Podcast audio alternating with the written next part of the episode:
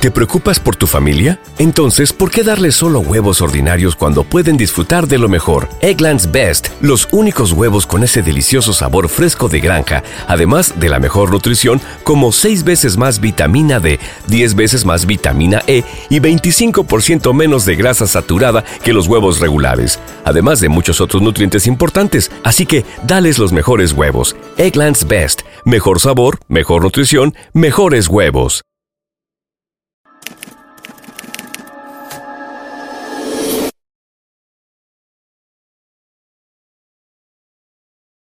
Algunas escenas en este programa han sido recreadas.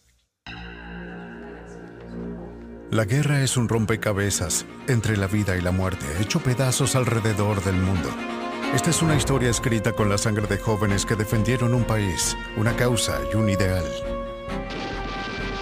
Algunos vivieron para regresar con vida a casa y otros no. Simplemente desaparecieron.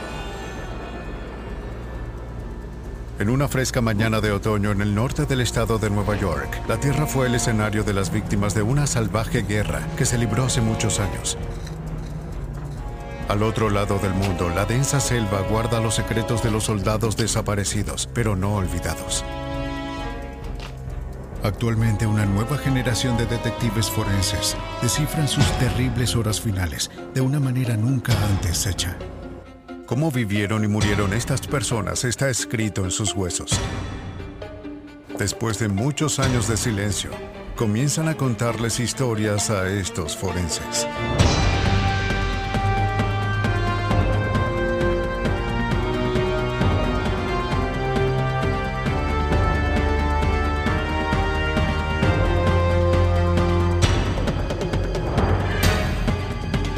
Los nuevos detectives.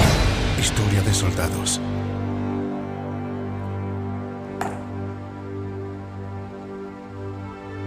Como decían los antiguos, la guerra no ha terminado hasta que el último soldado muerto no sea enterrado. Aunque los soldados desconocidos que yacen aquí están de hecho enterrados, nunca se notificó a ninguna familia. No apareció ningún ser querido junto a la tumba. ¿Quiénes eran estas personas? El dolor y el miedo que sufrieron. ¿Cómo murieron? Todos estos misterios están sellados de por vida bajo las fuertes lápidas de mármol. Aquí descansa en honrosa gloria un soldado americano.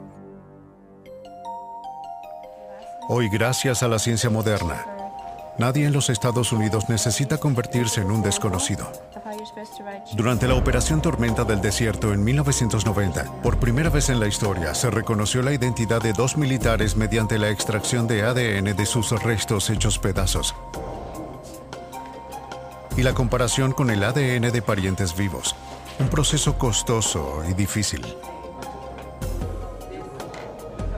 Ahora, para rastrear más fácilmente los nombres de las víctimas de la guerra, se toma sangre en el reclutamiento para predeterminar el patrón de ADN de cada persona, tan único como sus huellas dactilares.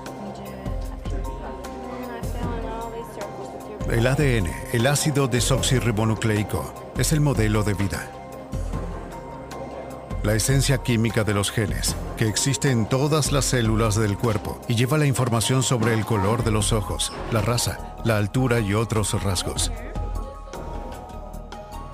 Hoy en día la tecnología para descifrar el ADN es tan precisa que los reclutas se van a la guerra con una etiqueta de identificación genética registrada en los archivos del gobierno. Cientos de muestras al año llegan al Instituto de Patología de las Fuerzas Armadas en las afueras de Washington, D.C. Buenos días, señor. Hola, ¿qué tal? Bien. Por favor, firme. El laboratorio, el cual es el más grande de su tipo en el mundo, procesa y almacena el material genético.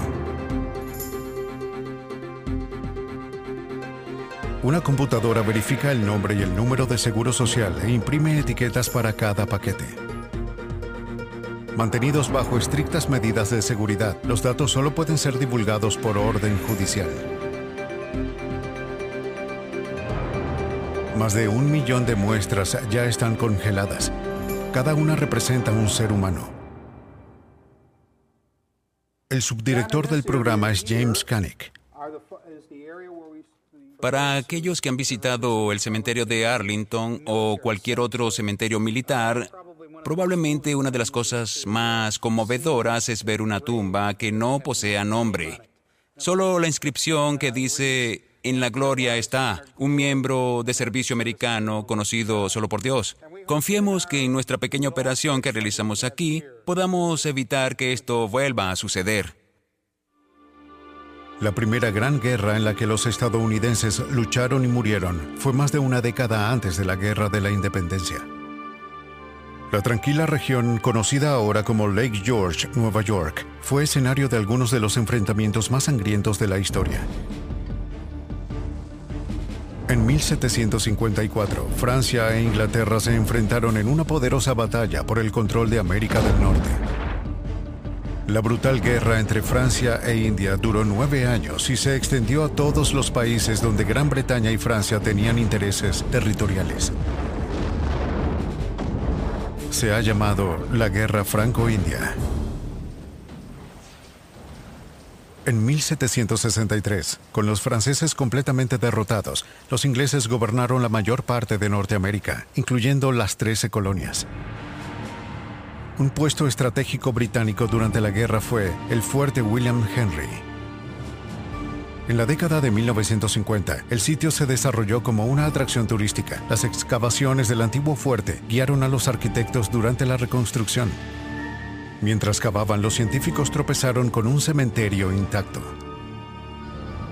Hoy un equipo de antropólogos y voluntarios comienza a reconstruir la historia de cómo vivieron y murieron estos soldados. Lo que desenterraron es una de las historias más espantosas de los anales de la guerra. La antropóloga forense María Leston comenzó a trabajar con los entierros de Fort William Henry en 1993. Su colega Brenda Baker ha trabajado con ella desde el comienzo del proyecto. Leston y Baker saben por los patrones de la tierra que están seguros de encontrar sepulturas aquí. Este es el contorno de uno de los fosos rectangulares. Se extiende desde esa esquina hasta la cabeza. Estaría justo aquí. Se nota que es una fosa séptica porque el suelo ha sido afectado por la excavación de este hoyo que fue arrojado de nuevo y tenemos esta coloración moteada que contrasta muy fuerte con la arena no alterada de esta área. En el transcurso de 10 días, el montaje es moderado por la paciencia y la precisión, para la que cada antropólogo está entrenado.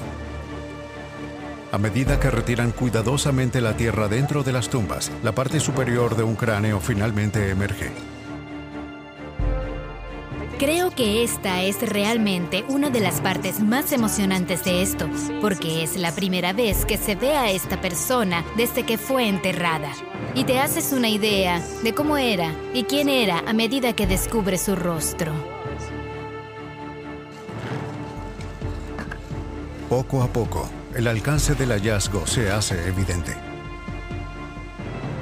Sorprendentemente, el esqueleto parece intacto. Cuando descubrimos por primera vez algo nuevo, hallamos un poco de información específica que no teníamos antes.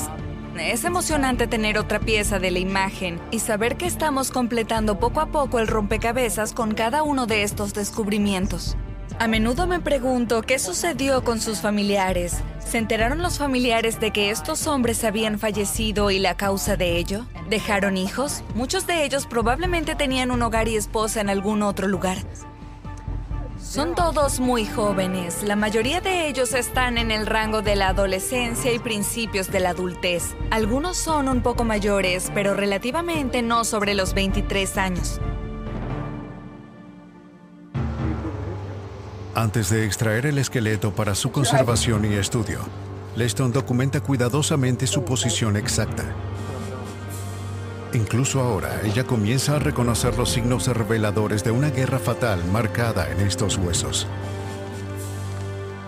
Parece que este es uno de los soldados que ha hecho un arduo trabajo. Hay mucho desgaste en todas sus articulaciones. Los músculos de su espalda se habían desgarrado de los huesos del soldado bajo el estrés constante de llevar cargas pesadas, y sus costillas se fusionaron con las vértebras. Debe haber tenido un dolor constante.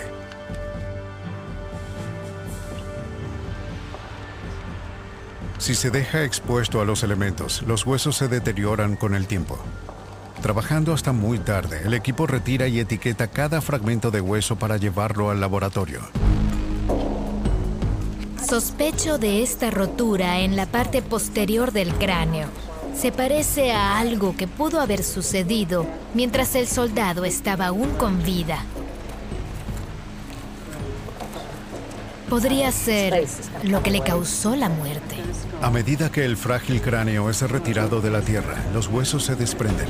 El cráneo aparentemente fue aplastado por el peso de la tierra. Oh, vaya.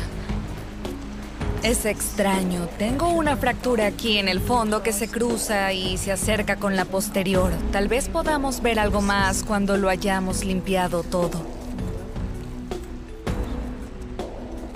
Dos pequeños botones se encuentran con el esqueleto. Parecen ser militares, pero el equipo no puede estar seguro hasta que hayan sido retirados. Uno fue encontrado en la cavidad pélvica del esqueleto y el otro parece estar unido a un material no identificado. Parece que está adherido o incluso puede ser parte de la piel. El cobre conserva muy bien el tejido orgánico. La milicia americana luchó junto a los británicos en el fuerte William Henry. Artículos como botones y telas pueden dar pistas sobre el rango y la nacionalidad. El trabajo minucioso, la limpieza, la clasificación y la documentación de los restos tomarán más de 12 semanas. Este botón es un gran hallazgo. Tenemos que ser muy cuidadosos al limpiarlo. Es necesario conservar su estado. No queremos perder información. Algunos de los artefactos que fueron encontrados con los cuerpos pueden ser identificados, otros siguen siendo un misterio. Pero muchas de las piezas de esta historia de detectives finalmente comienzan a tomar forma. Es mucho más que un montón de huesos. Un joven soldado ha salido de las profundidades con una historia que esperó siglos para ser contada. Dos semanas después de la excavación, a medida que se aproxima el invierno, se han exhumado los cadáveres y se están desenterrando otros. La tarea del equipo ahora es tratar de leer la historia de la vida que está escrita en los huesos. Lo primero que podemos hacer es echar un vistazo al cráneo y algunas de las características que indican que es un hombre. Si observan las áreas sobre sus cejas, pueden ver que están bien desarrolladas y que hay bordes de cejas allí. Esa es una característica de los hombres. Las frentes de las mujeres tienden a ser un poco más altas. Este se inclina un poco hacia atrás, lo cual indica que es un hombre. Esta es su mandíbula. Es la mandíbula inferior y se puede ver que es muy grande y robusta y el mentón es extremadamente cuadrado. Esta es otra característica de los hombres. A continuación, deben determinar la edad de la persona al momento de su muerte. Si observas los extremos de sus huesos, brazos y piernas, verás que están fusionados. En los individuos más jóvenes verás casquillos separados en los extremos de los huesos. Esos casquillos se fusionan normalmente en las rodillas al tener 18 años o más. Podemos ver que sus molares están completamente erupcionados, incluyendo su muela del juicio. Usualmente se erupcionan a los 18 o 20 años de edad, así que ese es otro indicador de que es un hombre adulto. Quedan muchas otras preguntas por resolver. ¿Cómo era la vida de este hombre en el fuerte William Henry? ¿Cuál era el estado de su salud? La mayoría de los individuos más jóvenes tenían artritis. El único lugar donde tiene artritis significativa es aquí en su codo derecho, y este es el antebrazo. Este es el hueso que se sostiene sobre la parte superior de tu brazo y te permite moverlo de un lado a otro de esta manera. Y si comparamos el codo derecho con el codo izquierdo, podemos ver lo áspera que es esta superficie en el codo derecho. Esto significa que tenía mucha más fuerza en su brazo derecho y debido a la artritis que aparece justo en su codo derecho, esto indica que es un hombre diestro.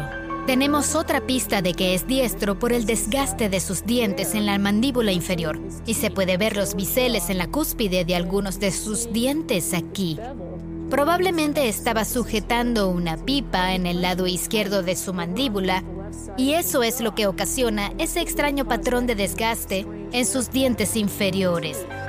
Posiblemente fue diestro, Colocaba la pipa en el lado izquierdo y movía su mano izquierda para poner la pipa dentro y fuera de la boca.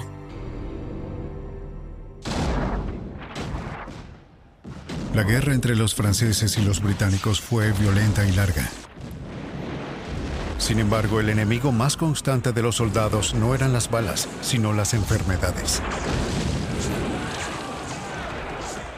La viruela, la influenza y la tuberculosis proliferaron. Este grupo de esqueletos es el más enfermizo. Está en peor estado que cualquier otra cosa con la que haya trabajado.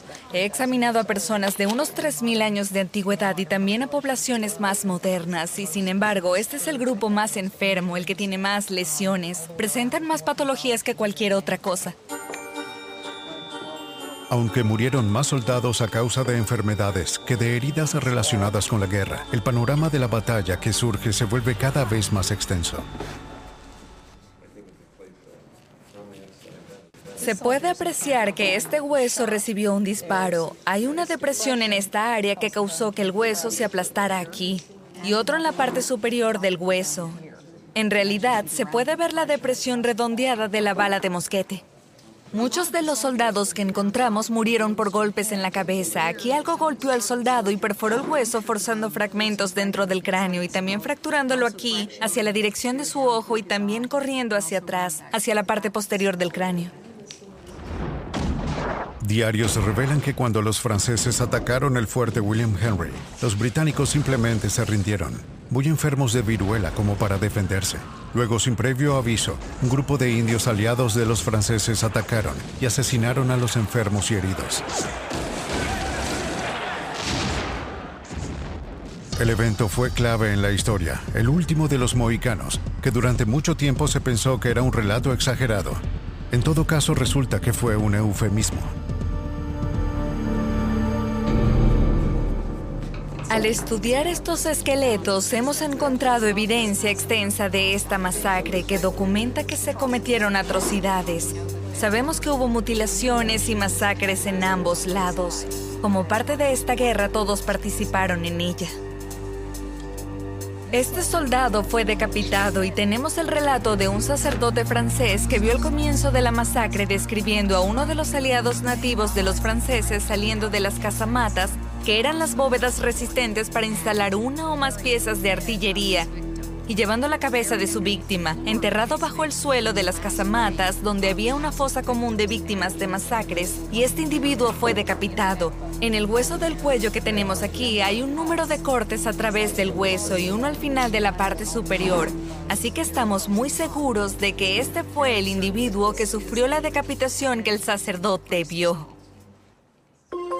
Los huesos encontrados dentro del fuerte cuentan la historia del ataque rápido y feroz. Como parte de la masacre, parte del cuadro que hemos podido reconstruir es que hubo mutilaciones en el cuerpo y esto incluye mutilaciones genitales. Había cortes en la parte delantera de la pelvis en el área de los genitales. Además, creemos que algunos de los individuos les han extraído sus órganos y hay cortes que atraviesan toda la región del estómago hasta la columna vertebral detrás del abdomen. Y aquí tenemos varias fisuras de cortes y huesos dañados de ese incidente.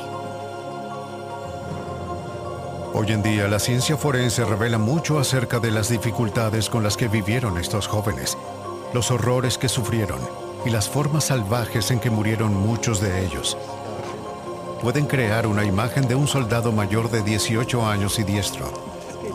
Un hombre que fumaba en pipa y que probablemente la tenía en la mano izquierda. Un hombre fuerte que pasó sus días haciendo un arduo trabajo. Sus brazos y piernas sufrían de artritis y en su espalda tenía un constante dolor. Sus huesos y los de sus compañeros caídos nos dicen mucho sobre cómo eran las vidas de estos soldados. Pero nunca podremos saber sus nombres siempre anónimos, pertenecen a la antigüedad. En 1861, las pasiones profundas de la esclavitud impulsaron a la joven nación estadounidense a una violenta guerra civil. Norte contra sur, hermano contra hermano, lucharon durante cuatro años amargos. Cuando la terrible prueba de fuego y espada llegó a su fin, más de 600.000 niños y jóvenes habían muerto.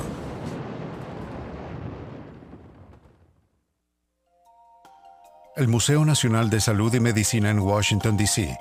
fue establecido en 1862 para mantener registros y dar seguimiento a los heridos. Paul Lediek ha estudiado más de 2.000 huesos de víctimas de la guerra civil.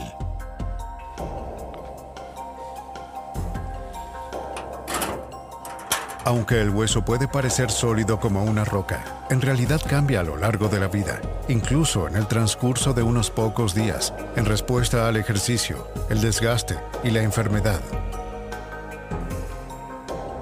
El hueso es como cualquier otro órgano del cuerpo, está constantemente reabasteciendo sus células y cambiando las células dentro de ella.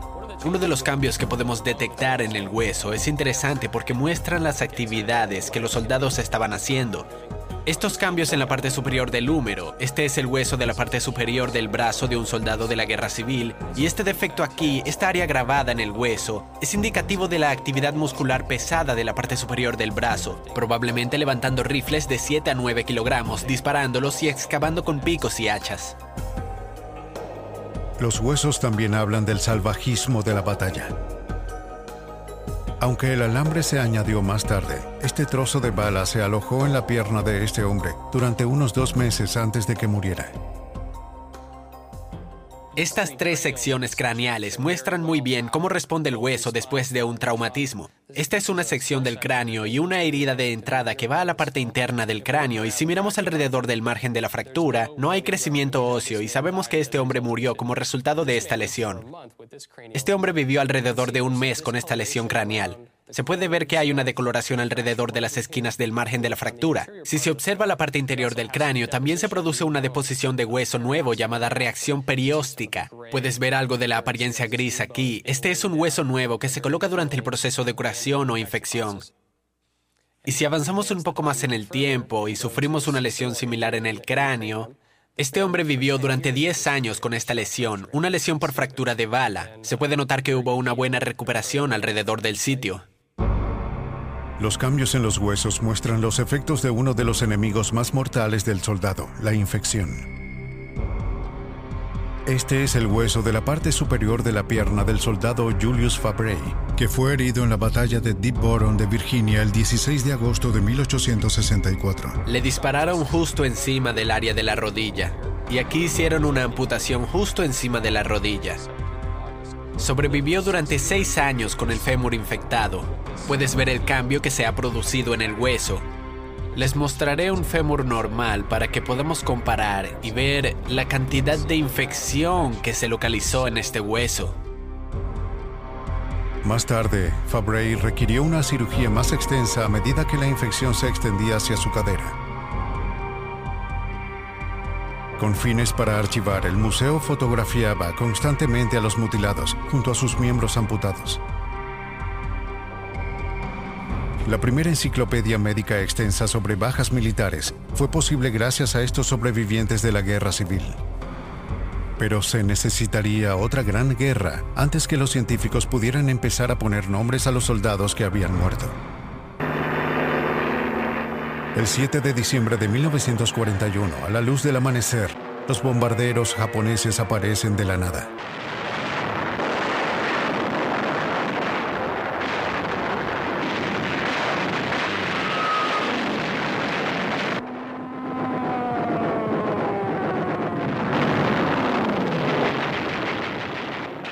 Las sirenas hacen un gran ruido, las bombas explotan. Pearl Harbor está destruido. América está en guerra. Irónicamente, una guerra que se cobró millones de vidas se convertiría en la mayor ayuda para la incipiente ciencia de la antropología forense. La Segunda Guerra Mundial fue la primera guerra para la cual nuestros miembros del servicio tenían registros de salud documentados. Al comparar los restos óseos con la información médica conocida, los científicos pudieron recopilar suficientes estadísticas anatómicas para comprender la historia de vida que cada uno de nosotros tiene escrita en sus huesos. Durante la Segunda Guerra Mundial y la Guerra de Corea, tuvimos la primera oportunidad como ciencia de mirar realmente algunas muestras modernas, bien documentadas, y desarrollar algunas técnicas nuevas para determinar la estatura y la edad en estos hombres que fueron asesinados en la guerra. Ya que sabíamos quiénes eran, fueron identificados positivamente. Podemos medir la longitud del fémur de hueso largo y conectarlo a la fórmula de regresión de la estatura o hacer una nuevamente a partir de ella. Ahora, con un simple tablero de madera y un conjunto de ecuaciones matemáticas, los antropólogos podían empezar a reconstruir los perfiles de los muertos. Este hueso tiene 323 milímetros de largo, y si conectamos eso a nuestra fórmula de estatura, sabemos que se trata de un hombre blanco. Llegamos a un estimado de un metro 71 centímetros.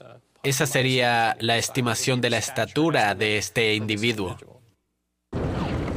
Sin embargo, todavía hay casi 90.000 estadounidenses de la Segunda Guerra Mundial, la Guerra de Corea y de Vietnam, cuyo paradero aún se desconoce. Algunos de sus restos han sido recuperados, pero aún no han sido nombrados. Otros soldados solo existen como fragmentos carbonizados y destrozados, escondidos en selvas remotas. Pero estos hombres y mujeres están lejos de ser olvidados. La búsqueda de su identidad es una de las grandes historias de detectives de la ciencia forense. Más de dos millones y medio de estadounidenses sirvieron en la guerra de Vietnam, la guerra más larga de la historia de Estados Unidos. 58 mil murieron a una edad promedio de 19 años. Chicos apenas graduados de la secundaria. El feroz combate de la guerrilla destrozó y mutiló cuerpos, algunos irreconocibles. Los restos de más de 2.100 de estos jóvenes nunca regresaron a los Estados Unidos. Muchos de los hombres fueron enterrados por el impacto en los lugares del choque en las selvas, o sus huesos yacen sin ser descubiertos en el follaje, descomponiéndose por el intenso y húmedo calor tropical. Después de casi 20 años en el ejército, el mayor de la Fuerza Aérea, Edward Hodgins, de 38 años de edad, se estaba preparando para retirarse cuando fue enviado al sudeste asiático. En 1969, en su casa en Big Spring, Texas, dejó a su esposa Mary y a sus cuatro hijos, Stacy, Wendy, Jeff y Doug. El 21 de marzo de 1970, siete meses después de su gira, el comandante Hudgens dirigía una misión de búsqueda y rescate que sobrevolaba Laos cuando su avión A-1 fue alcanzado por un intenso fuego enemigo. Otros pilotos vieron su avión entrar en un giro invertido y se estrelló, pero no vieron ningún paracaídas y no oyeron ninguna señal sonora de emergencia. Nunca hubo incertidumbre sobre la muerte de mi marido. La incertidumbre era no saber cuándo iban a traerlo de vuelta. Y todo lo que podíamos hacer era esperar a que el gobierno nos diera permiso para entrar. Se suponía que iban a entrar en el sitio hace dos años y todos estábamos entusiasmados y luego hubo un cambio de planes y no pudieron entrar y me quedé absolutamente devastada. Mary Hodgins nunca se casó de nuevo. Usando los beneficios de veteranos de su esposo, regresó a la escuela, consiguió un empleo y crió sola a sus cuatro hijos. Cuando otros niños de mi edad perdían a sus padres, contaban con un cementerio y una tumba a la que podían ir a estar en comunión con sus padres. Nosotros no tuvimos eso. La esperanza para la familia Hodgins está a miles de kilómetros de distancia, donde los científicos que nunca habían conocido trabajaron para encontrar a Ed Hodgins y traerlo a casa. Desconocido, 9 de noviembre de 1945. 20 desconocidos, 9 de enero de 1945. Desconocido. El Cementerio Nacional de Hawái es conocido como Punch Bowl Las escaleras están situadas en muros de piedra con los nombres de miles de soldados que desaparecieron en combate a partir de la Segunda Guerra Mundial.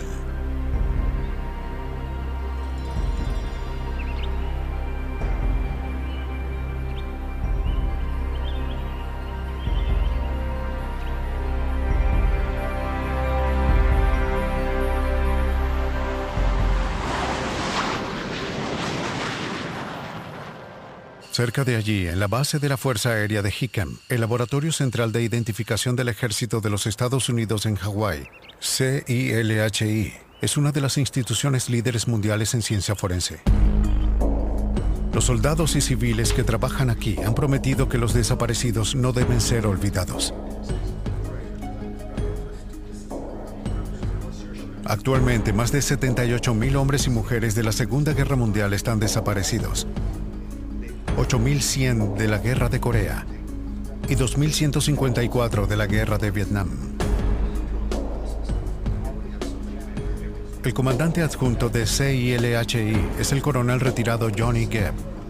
Mientras nos preparamos para ir a los sitios para recuperar los miembros del servicio perdidos en guerras anteriores, hay que realizar mucho trabajo antes de que los equipos puedan realmente salir y comenzar las operaciones de recuperación.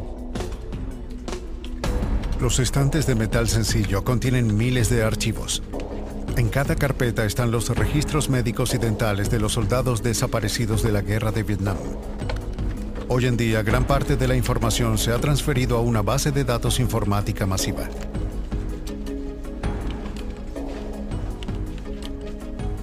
La verdadera investigación se realiza en esta sala y así preparar a nuestros equipos para salir a hacer las excavaciones.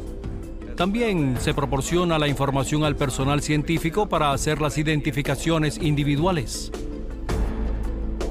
Antes de que CILHI envíe un equipo de excavación al campo, estudian los informes de la sección de datos de bajas para cada soldado desaparecido. Luego investigan cualquier información obtenida de fuentes externas. Los informes de testigos presenciales de aldeanos locales que pudieron haber encontrado un accidente de avión o de personas que realizan exploraciones petrolíferas o madereras pueden ser muy valiosos para determinar el lugar exacto en el que se vio por última vez a un soldado.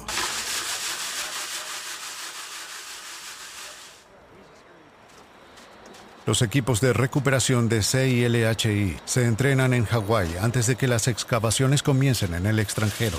Un sitio de demostración simula un accidente de avión de la serie A6 con detalles meticulosos. Aquí tenemos un montón de banderas de alfileres de diferentes colores, amarillo que designa los restos del impacto, rojo designa ordenanza o bombas sin estallar y el azul está designado a cualquier cosa material de soporte vital que el piloto llevaba puesta en el momento del incidente. Un área de 12 por 16 metros se distribuye en unidades de 4 por 4 metros para que el equipo pueda documentar dónde se encuentra cada artefacto.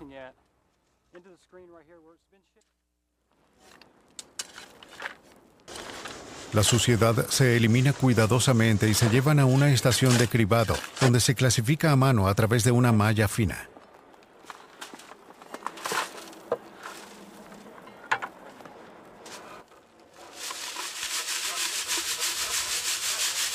El fragmento más pequeño puede hacer la diferencia para encontrar el nombre de un soldado.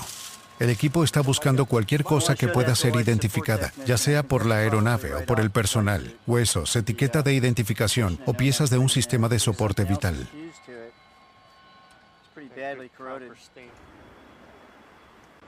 Los detectores de metales rastrean el lugar con la esperanza de encontrar restos del avión. En el campo, los detectores son de vital importancia, ya que también ayudan a localizar cualquier munición viva que aún esté en el sitio. Principalmente coral. Solo esta banda de rojo. El radar de penetración en el suelo envía ondas de radio a la Tierra que se reflejan en los objetos encerrados. Perturbación cerca de la superficie. El perfil ha sido alterado recientemente. Bien, tenemos un objeto metálico. Diferentes tipos de materiales crean bandas de colores que ayudan al equipo a evaluar la probabilidad de un entierro. El primer uso dramático es que cuando vamos al sudeste de Asia y tenemos estos testigos de incidentes que ocurrieron en los 60, estas personas son más propensas a ser longevas y lo que hacen y nos dicen es que sí, lo enterré, enterré al estadounidense y lo enterré en algún lugar de por aquí, pero ha cambiado. Y luego podrían señalar un área del tamaño de un campo de fútbol, ya sabes. Bueno, tal vez el cuerpo esté allí, tal vez no, pero puedo eliminar vastas áreas en cuestión de minutos. Después de semanas y meses de entrenamiento, los hombres y la tecnología son puestos a prueba en una tierra que fue una vez prohibida. Las selvas de Vietnam que se cobraron sus víctimas hace más de dos décadas.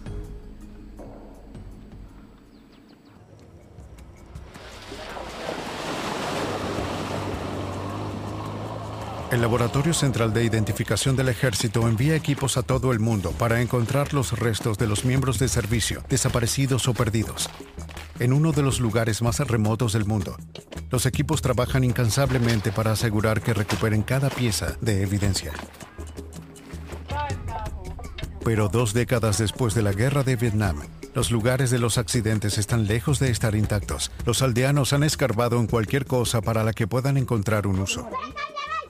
Esta pieza de los escombros de un avión americano derribado está siendo usada como una hoja para un arado. Y ahora ese arado puede estar a 161 kilómetros de donde el avión se estrelló. Los equipos de CILHI trabajan en estrecha colaboración con los aldeanos locales, que podrían recordar el accidente o haber descubierto algunos restos. El objetivo, tratar de determinar el lugar exacto del accidente. Ella dice que vio 13 personas ella los contó personalmente, 13 personas en la mañana. El equipo compara la información que recibe de los aldeanos con mapas detallados, preparados en CILHI, para determinar las coordenadas del lugar probable del accidente.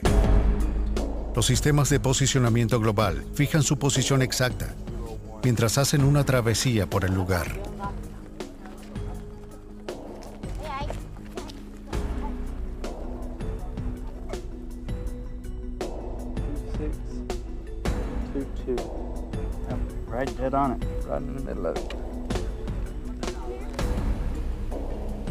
Una vez establecida la excavación, se comienza a trabajar para encontrar y despejar el área de cualquier munición. El trabajo requiere paciencia y precisión y puede ser extremadamente peligroso. Detente. Oye, tienes que ver esto. Bien. ¿Encontraste algo? Eso creo, tal vez nos pueda servir. Hay proyectiles de 40 milímetros en este sitio de impacto del C-130. Una vez localizados, deben ser cuidadosamente retirados y transportados a una distancia segura, donde serán desechados posteriormente.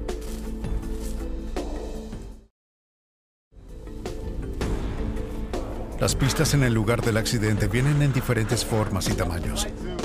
Cuando un avión se estrella, los artefactos y restos llevan las inconfundibles cicatrices del impacto de 966 kilómetros por hora. Las armas grandes son enterradas por la fuerza del choque. El avión está literalmente destrozado. Los pedazos del fuselaje están dispersos en todas las direcciones. Esto es importante.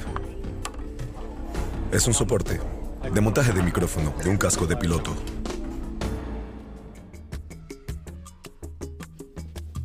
En lo profundo de la selva, otro equipo de exploradores de CILHI descubre un botón de un traje de vuelo. Luego, una excavación más profunda revela un remanente de tela del traje bajo el denso follaje de la jungla. En una guerra de alta tecnología, los soldados son destrozados por sus máquinas. Encontrar un esqueleto intacto en Vietnam sería inconcebible. Así que cada fragmento es una pista vital. Los hallazgos más significativos son los huesos y dientes humanos. Todos los restos encontrados en Vietnam son llevados de vuelta al laboratorio de CILHI en Hawái para su análisis.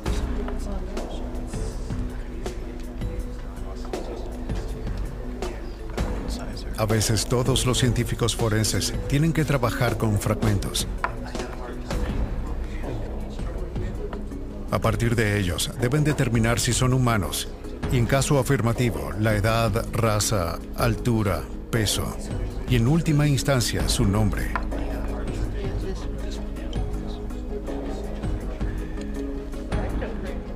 Hasta la fecha, CILHI ha identificado positivamente a 570 miembros de servicio desaparecidos de la Segunda Guerra Mundial, Corea y Vietnam y ha devuelto los restos a sus familiares.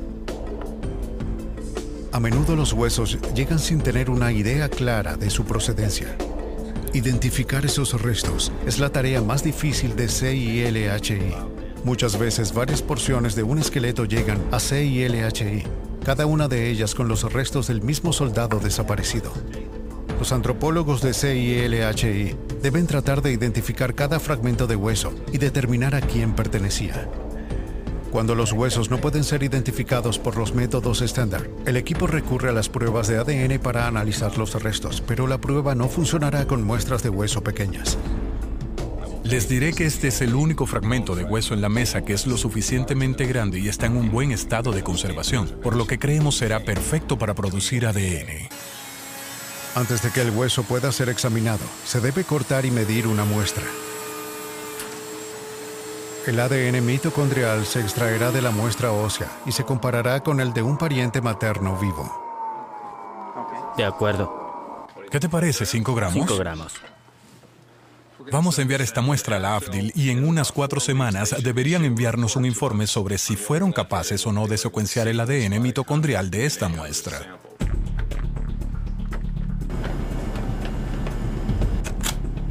Antes de comenzar cualquier trabajo en el laboratorio de identificación de ADN de las Fuerzas Armadas fuera de Washington, D.C., la muestra ósea debe ser catalogada y fotografiada.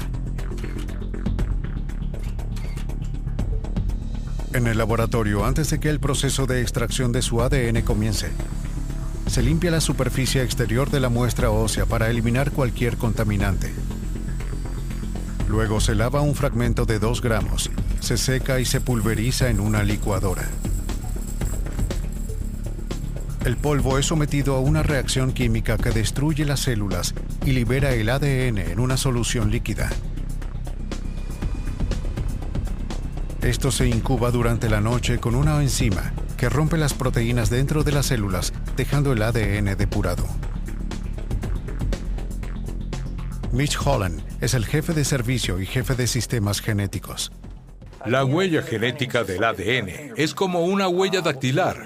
Analicemos esas regiones y comparémoslas con las de un sospechoso o un miembro de la familia. Buscamos exclusiones e inclusiones. Estamos buscando coincidencia y divergencia. Los científicos del laboratorio de las Fuerzas Armadas tienen un doble trabajo, identificar las huellas de ADN de las muestras de sangre y la tarea más complicada de extraer ADN de restos que pueden tener décadas de antigüedad. Para comparar la huella genética de ADN de un soldado desaparecido, los científicos deben compararla con una muestra de sangre que ha sido enviada al instituto por un pariente materno. El proceso de extracción de ADN de restos óseos antiguos es un avance tan significativo en la ciencia biológica que en 1993 uno de sus creadores, el Dr. Carrie Mollis, obtuvo el premio Nobel.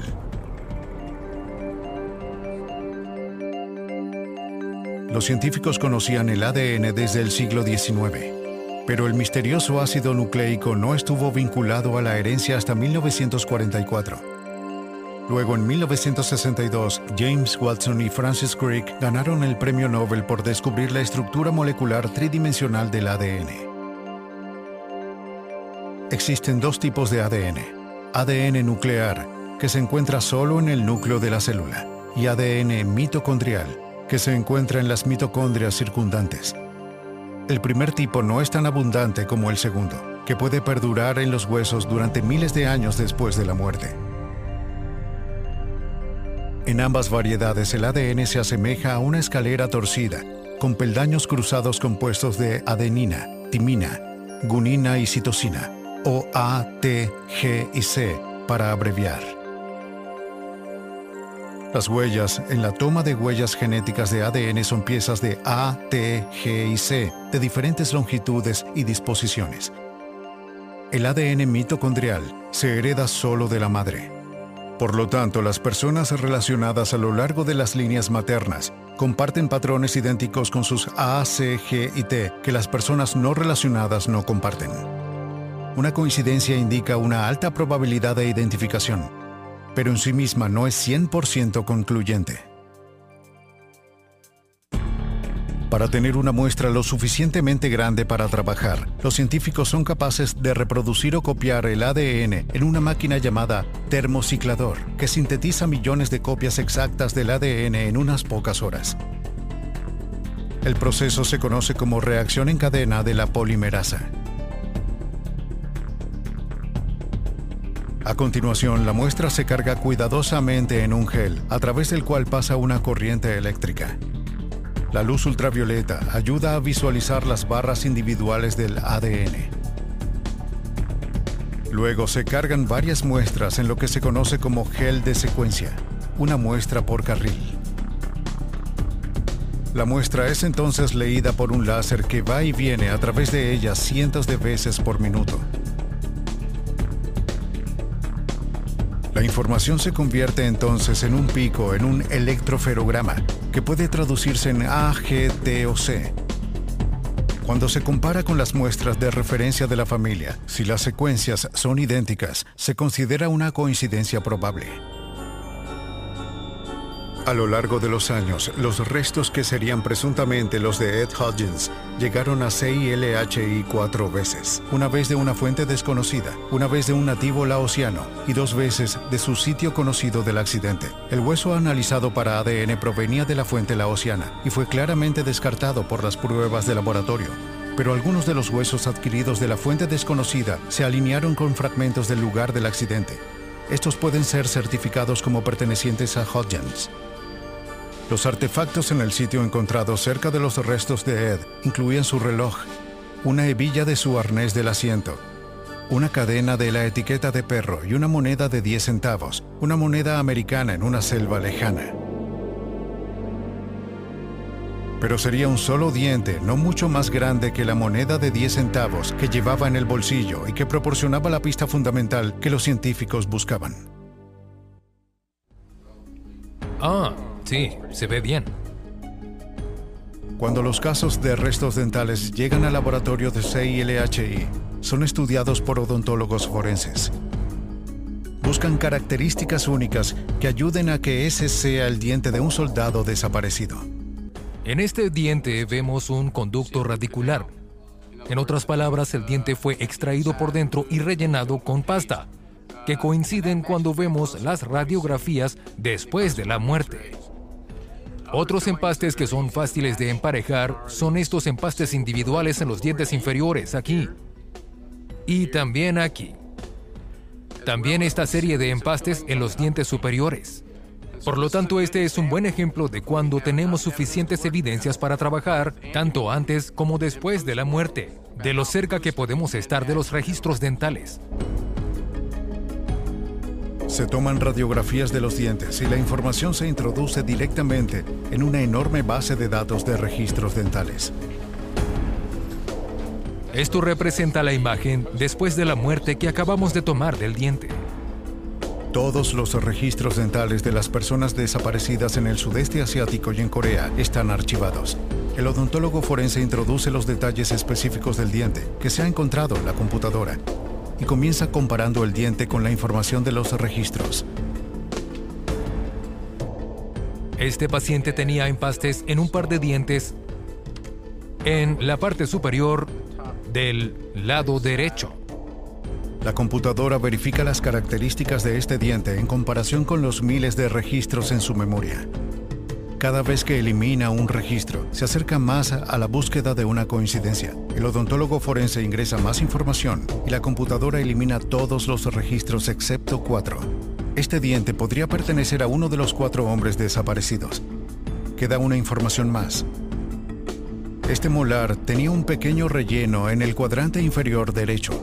Cuando esta información elimina todos los registros menos uno, el equipo ha encontrado una coincidencia. ¿Puede llevar esto a datos de víctimas y decirles que tenemos un buen resultado en CADME? También quisiera ver la grabación. Sí, señor. Gracias. Solo unos pocos cientos de fragmentos óseos, la mayoría de menos de 1.27 centímetros de tamaño, y un diente, se puede decir con certeza que pertenecen a Ed Hodgins. Para la familia es suficiente ya sea transportando pequeños fragmentos de hueso no identificados desde una excavación hasta un laboratorio en Hawái, o finalmente enviando a un soldado con un nombre a casa de sus seres queridos. CILHI trata a todos los restos con el mayor respeto.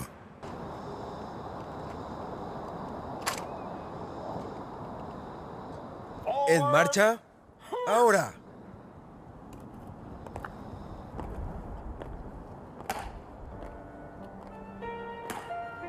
¿En marcha? En el Cementerio Nacional de Arlington, el ritual se repite cada hora, los 365 días del año. Héroes caídos para siempre honrados, pero para siempre anónimos. Pero un héroe, una vez entre los desaparecidos, finalmente ha sido encontrado.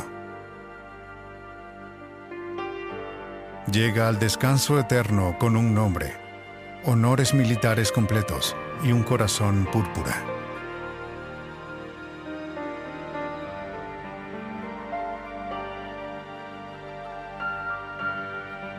Para Mary Hudgens y sus hijos, el viaje de Ed Hudgens no se pudo medir en años ni calcular en kilómetros.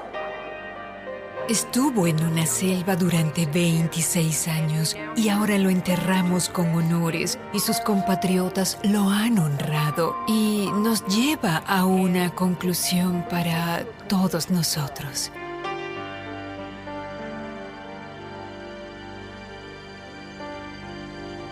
26 años después de que el avión de Ed Hutchins se estrellara en las selvas del sudeste asiático, sus hijos depositaron una corona en la tumba de los desconocidos.